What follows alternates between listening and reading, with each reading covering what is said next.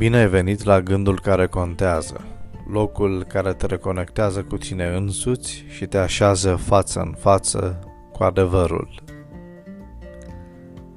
Fie că îi cer sau nu lui Dumnezeu, oamenii își doresc diverse binecuvântări. Alții, dacă nu le primesc, și le făuresc prin propriile mijloace. Conform Scripturii, Dumnezeu dă ploaie și peste cei drepți și peste cei nedrepți.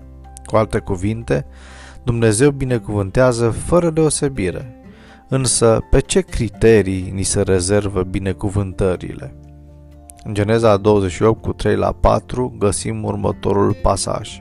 Dumnezeu cel atot puternic să te binecuvânteze, să te facă să crești și să te mulțești, ca să ajungi o ceată de noroade, să-ți dea binecuvântarea lui Avram, ție și seminței tale cu tine, ca să stăpânești țara în care locuiești ca străin și pe care a dat-o lui Avram.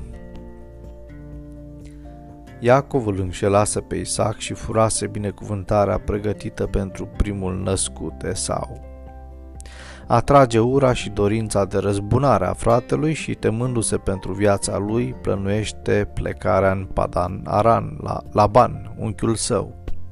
Înainte de asta însă are loc ceva esențial. Isaac rostește o binecuvântare cu totul specială.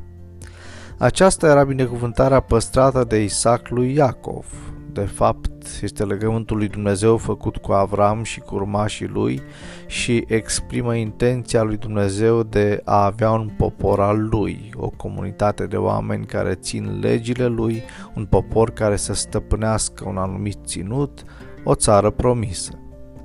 Acesta era scopul vieții lui Iacov, pe care l-a pierdut din vedere fiind prea preocupat să-i fure binecuvântarea lui Esau.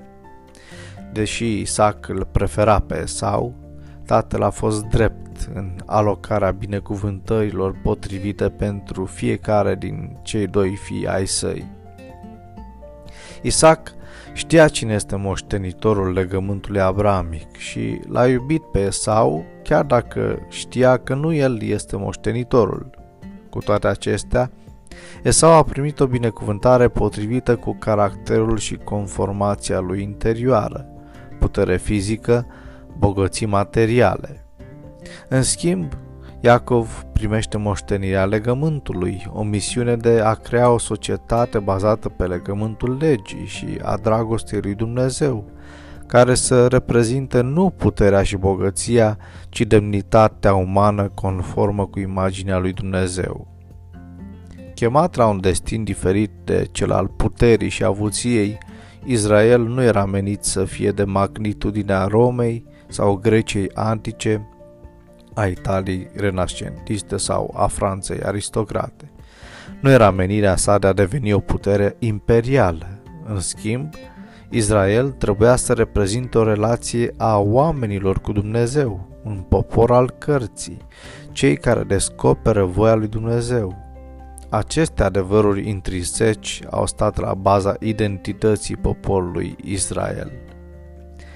Fiecare copil al lui Dumnezeu are propria sa moștenire și binecuvântare, iar oamenii legământului trebuie să se lupte asemenea lui Iacov cu profunzimile sufletului pentru a descoperi imaginea și numele adevăratei binecuvântări care e a lor.